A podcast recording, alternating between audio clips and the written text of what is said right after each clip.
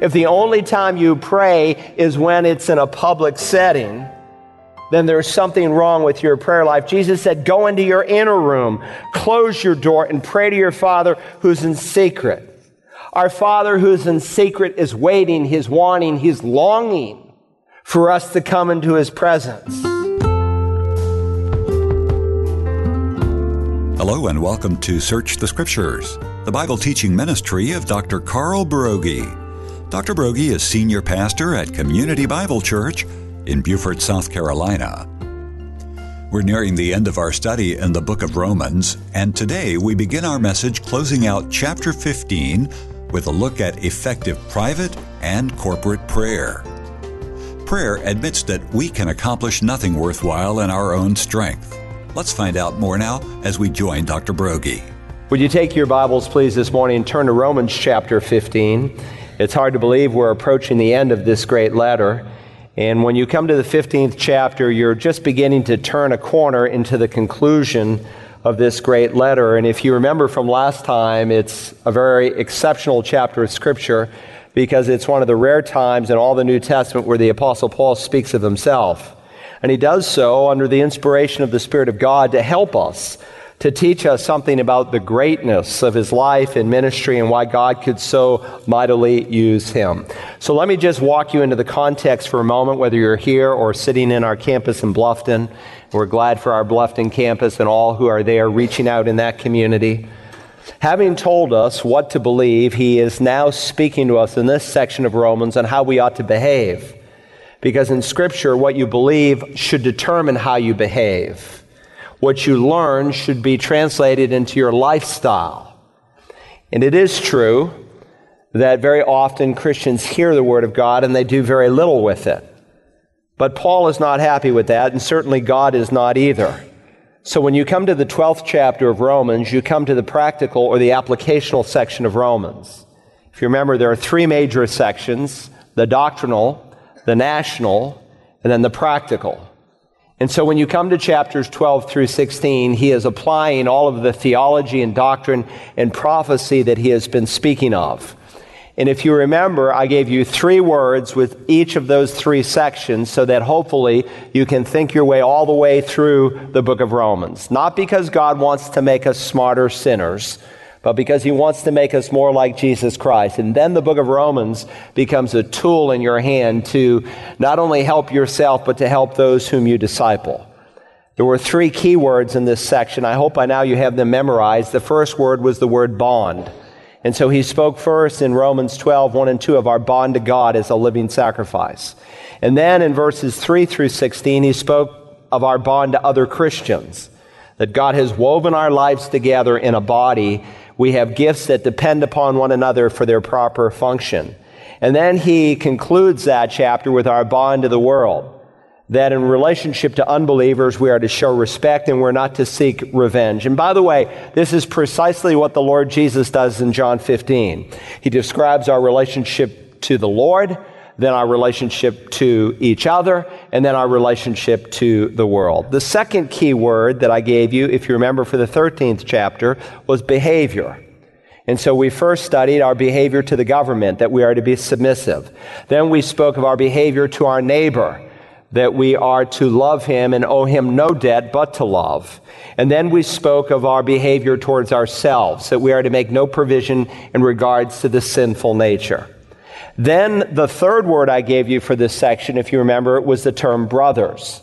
We spoke in the 14th chapter of brothers who are weak. In the first half of the 15th chapter, brothers who are strong. And then last time we began with the second half of Romans 15, dealing with brothers who are to be. And that's why God, by the Spirit of God, gives us some insight into Paul's life. Because if you know Paul, he rarely ever speaks of himself in the 13 New Testament letters that he gave us. But he does speak in this portion of Scripture because he wants us to understand some of the secrets, that it's no mystery, that it really is no secret as to why and how God can use another person. If you were here last time, we saw first his priestly ministry. And every Christian is a believer priest. God has given you a ministry within the body and also outside of the church.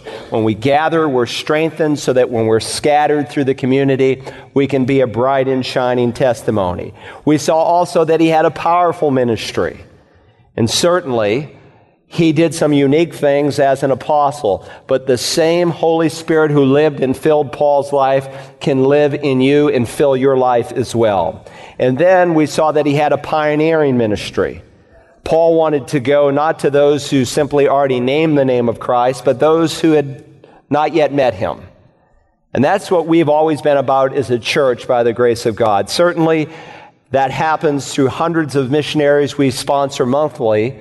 But it also happens in this community. We're not interested in stealing sheep from another church. If someone's in a good, solid, Bible believing church, I'll say to that person, stay there, support the pastor, pray for that church. If you're in a good, healthy church, stay there. But we are far more interested also in reaching the goats. We want to reach those who have never met Jesus Christ and help them to understand the forgiveness. 80% of the people in this county this morning, over 80% of the people in this state will not be in church anywhere. And so God has given us a commission. Now we come to the fourth dimension of this man's life, and it really deals with a prayer ministry. And it really is the answer to why all the other three work so powerfully. So that's what we're going to study today. We want to begin reading in verse 30. I hope you brought a Bible. If you don't have one, talk to me. I would like to be able to give you one. I know some of you have been to churches where you don't need a Bible, and unfortunately, that's standard fare for our day. But bring a Bible to church. You're going to learn so much more and you're going to grow in your relationship with the Lord. Romans chapter 15, beginning in verse 30. Now I urge you, brethren, by our Lord Jesus Christ and by the love of the Spirit, to strive together with me in your prayers to God for me, that I may be rescued from those who are disobedient in Judea, and that my service for Jerusalem may prove acceptable to the saints so that I may come to you in joy by the will of God and find refreshing rest in your company. Now the God of peace be with you all. Amen. Andrew Murray, the great Reformed preacher of the last century, said, God works only in answer to our prayers. And then he said, It is in prayer that we change our natural strength for the supernatural strength of God. Dr. R.A. Torrey, who in 1889 was the president of Moody Bible Institute and the pastor at the same time of Moody Church, said this Nothing lies beyond the reach of prayer except that which lies beyond the will of God. In a similar statement in the 19th century, the great English Methodist preacher Samuel Chadwick said this The one concern of the devil is to keep Christians from praying. He fears nothing from prayerless studies, prayerless work, and prayerless religion. He laughs at our toil, he mocks at our wisdom, but he trembles when we pray. Do you know what I want for Community Bible Church more than anything else? That we be a people of prayer. That nothing could be explained here apart from prayer, because I believe that when God puts his supernatural hand on a local assembly, then he receives all the honor. And if you've ever done a study on the life of Christ from the Gospels, you know that prayer was high on his list of priorities. Many times, the disciples would come and they would find him praying. There's a little interesting verse that Luke records in Luke 5:16. We read there, but Jesus himself would often slip away to the wilderness and pray. Now, if the Lord Jesus, who had unbroken fellowship with the Father, needed to pray, then what must your need be? What must my need be? So high on his priority list was prayer that he would often slip away to pray. We have that oft quoted verse, you do not have because you do not ask. Some of you this morning are struggling in a relationship. It might be the person sitting next to you. And you've thought about it You've talked about it to yourself, to other people. You've struggled. You've manipulated. You've maneuvered, but you have not prayed. And some of you have prayed, but you have not prayed in faith. You've prayed not really expecting God to be able to do anything, and so He hasn't done anything because you really haven't come in faith. So, how do we as individuals pray in faith? And how do we pray not just as individuals, but corporately as a church? What are the dimensions of effective corporate prayer? One day, the disciples came to the Lord Jesus and they found him praying, which precipitated a question. They said, Lord, teach us how to pray. And so he responded to them, Pray then in this way Our Father, who is in heaven, hallowed be your name. Not my Father who is in heaven, but our Father who is in heaven, because he wanted to teach them something about corporate prayer. In the same way, Paul is going to teach us something about corporate prayer. And there are three truths that he's going to underscore. If you're new, there is a note taking outline. You might want to jot down a few thoughts for further reflection. First, I want us to see that effective prayer is corporate in nature. It's corporate in nature. Notice, if you will, now verse 30. Now I urge you, brethren, by our Lord Jesus, because Jesus taught corporate prayer. So I urge you, brethren, by our Lord Jesus Christ, and by the love of the Spirit, to strive together with me in your prayers to God for me. Now, this pronoun, you, is plural. Sometimes you're not always sure when you read the English text, unless you're reading the Old King James, because in Old English, they had a singular you and a plural you. This is plural, and that's obvious from the context because he uses a plural noun, brethren, and he speaks of your prayers. In other words, he's not asking just one Christian to pray. He's asking the entire church at Rome to pray. And please note that this apostle is not sharing his prayer request with just anyone.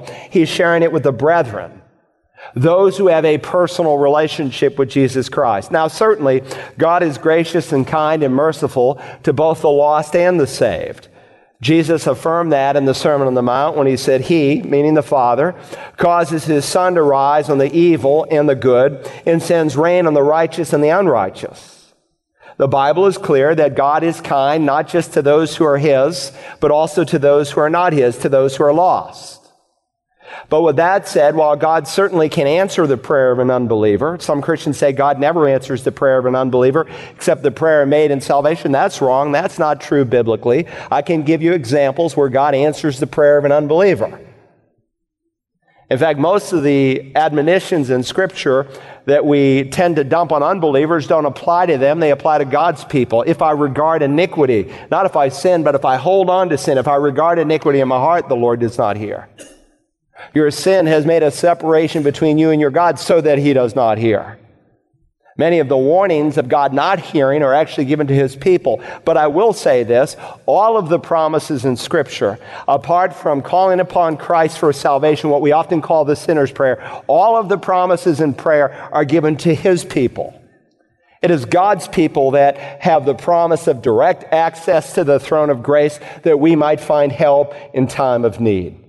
Hold your finger here, would you, and turn to the book of First John. If you're new to the Bible, just go to the last book, Revelation, and right before the Revelation, you'll find four little short books. John wrote the Revelation. He also wrote 1st, 2nd, and 3rd John, and then the half brother of the Lord because they did not have the same father. Jesus didn't have a human father. Jude wrote the little short book of Jude. I want you to turn to 1 John chapter 5.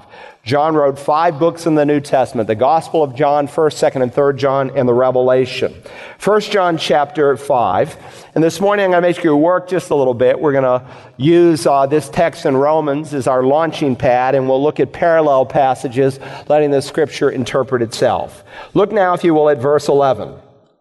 And the testimony is this that God has given us. We don't earn it. God gives us eternal life, and this life is in His Son. He who has the Son has the life. He who does not have the Son of God does not have the life. In God's economy, there is no middle ground. You can't be half saved or three quarters saved. You're either saved or you are not. You're either a saint or an ape. You're a sheep or a goat. There's no middle ground in Scripture. And if you're here this morning and in your heart there's some uncertainty, as to whether or not you're going to heaven. If there's doubt in the back of your mind, if you're thinking, well, I'd like to go to heaven, I think I'm going to heaven, I certainly want to go to heaven, but you don't know, if you've read much of the New Testament, then you know that you will not go until you come to that place of assurance. And so this is very important to God because God wishes that none should perish, but that all should come to repentance. Now look at verse 13. These things I have written to you who believe in the name of the Son of God so that you may know that you have eternal life. What things? He gives five clear, specific admonitions in his first letter that are marks of genuine conversion. And he is saying, in essence, if these things are true of you, then you have the real banana. You don't have a false assurance. You can have a true assurance that you indeed have eternal life. And you don't have to wonder. You don't have to think the scripture says you can know that you're saved. Now look at the promise for corporate prayer in verse 14. This is the confidence which we have before him, that if we ask anything according to his will, he hears us. And if we know that he hears us and whatever we ask, we know that we have the request that we have asked from him. Now, of course, in the context, the pronouns here, we and us, are to those who are born again Christians. And so we find like promises in the gospel. In Matthew 18, Jesus said, Truly, truly, I say to you, whatever you bind on earth shall have been bound in heaven, and whatever you loose on earth shall have been loosed in heaven. Again, I say to you that if two of you agree on earth about anything that they may ask, it shall be done for them by my Father who's in heaven. Here's the point there is power in corporate prayer when God's people get together. And this church ought to be an enclave of prayer. We should all open every meeting we have in prayer whether it's a group of deacons getting together, a group of elders, whether it's the Awana ministry, whether it's a Bible study, whether it's VBS workers, we need to pray. The, we need to pray. The engine that this church needs to run on is an engine of prayer. Now don't lose Romans 15. Turn back now to the Gospel of Matthew, chapter 6. Matthew, chapter 6. Matthew chapters 5, 6, and 7 are what we often refer to the Sermon on the Mount. That was the title St. Augustine gave this portion of Scripture in the fourth century, and for whatever reason, it has stuck. In Matthew chapter 6, if you know that chapter, the Lord highlights three Christian disciplines that, when done in secret, we are rewarded by our Father in heaven. What's interesting about these three disciplines, giving, fasting, and praying is that there is a public expression of all three in the New Testament. So these are things that are not, that are not done exclusively in secret. They can also be done publicly. And so the church prays all together in, in Acts 4. They fast all together in Acts 13. There is a public expression of giving at the end of Acts chapter 4. But Jesus, in each of these disciplines, also expected us to do them secretly in private, not to be seen by men, but to be seen by our Father in heaven. And with each of these disciplines, he doesn't say if you give, if you fast, if you pray, but when you give, when you fast, when you pray. He takes it for granted that God's people will do this. Look now at verse 5. When you pray, you are not to be like the hypocrites, like the play actors, for they love to stand and pray in the synagogues and on the street corners so that they may be seen by men. Truly I say to you, they have their reward in full. Now, will you please notice verse 5 says they love to stand and pray. You might want to underline or circle that word love in your text. You see, the problem is not that they do not love prayer, nor that they do, nor that they love the God to whom they're praying. The problem is that they love the praise and approval of men. That's the point of the passage. They love to be seen by men. Now, there was nothing wrong with standing when they prayed. In fact, there are several instances in the scripture where you see some of God's choicest men and women who are standing when they pray. In fact, the typical posture, even to this day, for a Jewish man when he prays is to pray standing with lifted arms. You go to the Western Wall and you won't see a single Jewish rabbi or Orthodox Jew or conservative or Reformed Jew or any other kind of Jew on his knees. They'll all be standing with uplifted arms very often. Paul tells us to pray that way, even today in the church. 1 Timothy 2.8, Therefore I want the men in every place to pray, lifting up holy hands without wrath and dissension. Now it is true that it's generic there. I want men because he's dealing in this passage of scripture with men leading in the church. It's not an exclusion for women to pray because there are other passages like 1 Corinthians 14 that plainly teach that women should also pray in the church. But very often when a man would raise his hands or a woman, they did so in submission. And he's asking the men to take the leadership. Why? Because the church can easily be feminized if God's men sit on their hands and don't take their responsibility. Someone called me on the Bible line recently and they said, Well, I'm in a church and there's no one who is willing to teach the Sunday school class. It's not all women, it's all not all men. It's a mixed group of men and women together. And none of the men are willing to do it. And I know Paul says that a woman is not to teach or exercise authority over men. Should I teach? Absolutely not. The women should say, men, step up to the plate and serve. Be a man. But you don't usurp their authority. And you see in liberalism, in liberal Protestantism today, We've reversed the roles and we wonder why the church is being feminized and we wonder why in so many of these liberal denominations, so many young boys are coming out homosexual. We're feeding the problem in liberal theology and now we have invited the problem into the evangelical church because we are reversing roles. God is a lot smarter and a lot wiser than us. And if all of a sudden we see something in 2,000 years of church history that no one else has seen, and all of a sudden now Paul has been a homophobic person, and all of a sudden he was a repressive person, and we need to let women be pastors, listen, we are doing a great disservice to God when we do that. So he says, I want men to pray. Take the initiative. Women should pray at a Wednesday night service, but if it's all women, we got a problem, guys. Men should take the initiative. Men should lead in prayer. Now, there was nothing wrong with the, a Pharisee praying in the synagogue and the assembly. For that matter, there was nothing wrong with a Pharisee praying on the street corner. Hundreds of pastors gathered yesterday in Columbia to pray for our state and to pray for the fact that we want marriage to be one man and one woman until death separates them. That that is God's ideal and that we're not going to bend on that. Nothing wrong with taking your prayer into the public spectrum unless you are doing it to be seen by men, for the applause of men. It's like the young lawyer who had just gone into business. He hung out his shingle at his brand new office, hoping and waiting for the first client.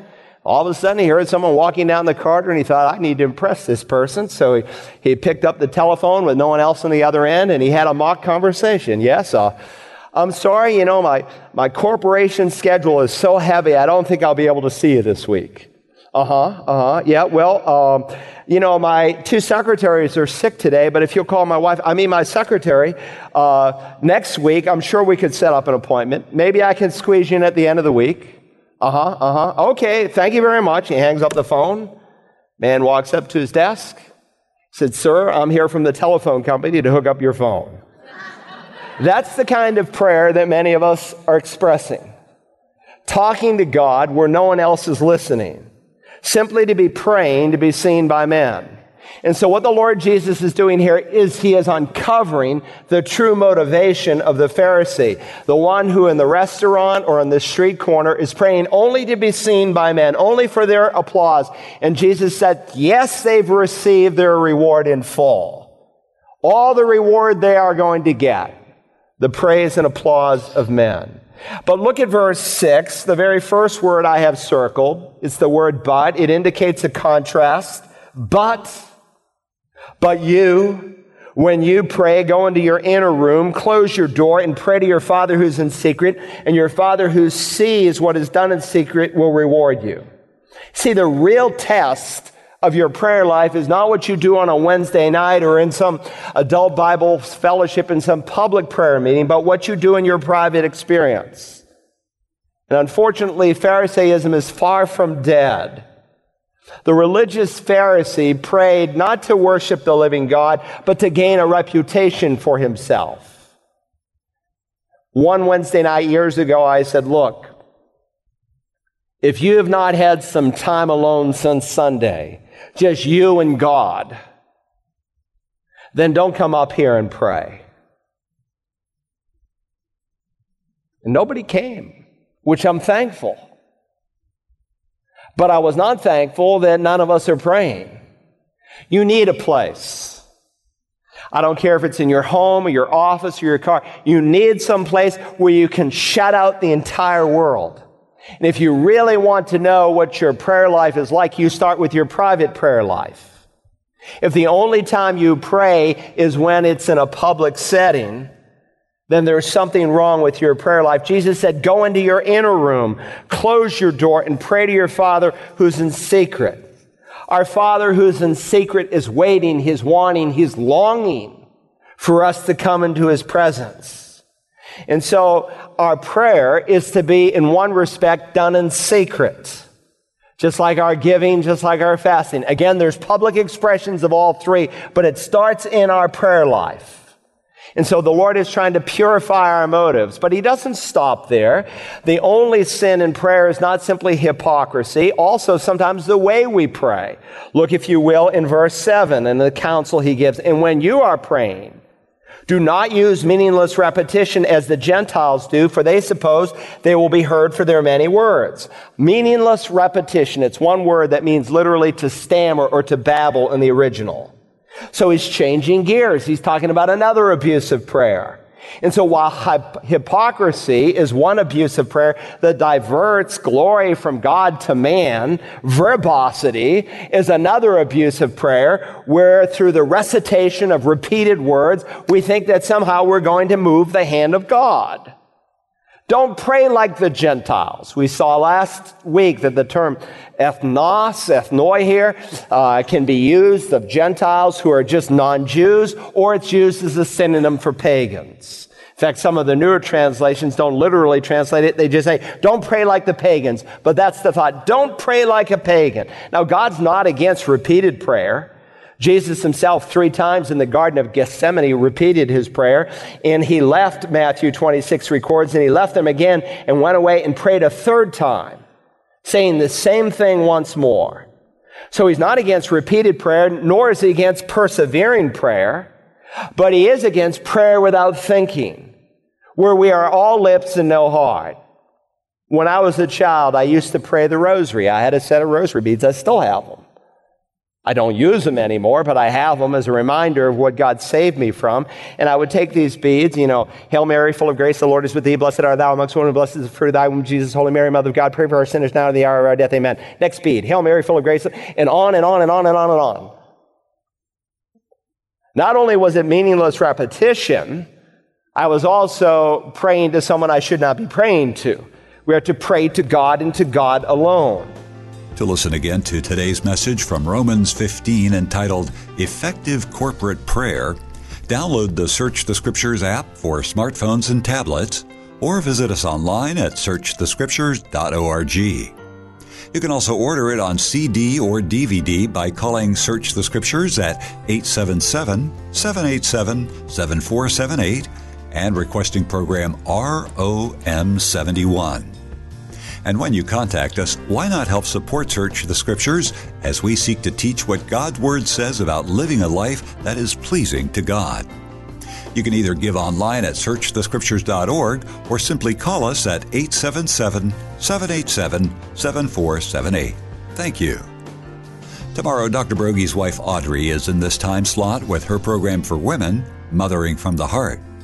And you can hear more of Audrey's messages on the Search the Scriptures app found in the iTunes Store and Google Play Store.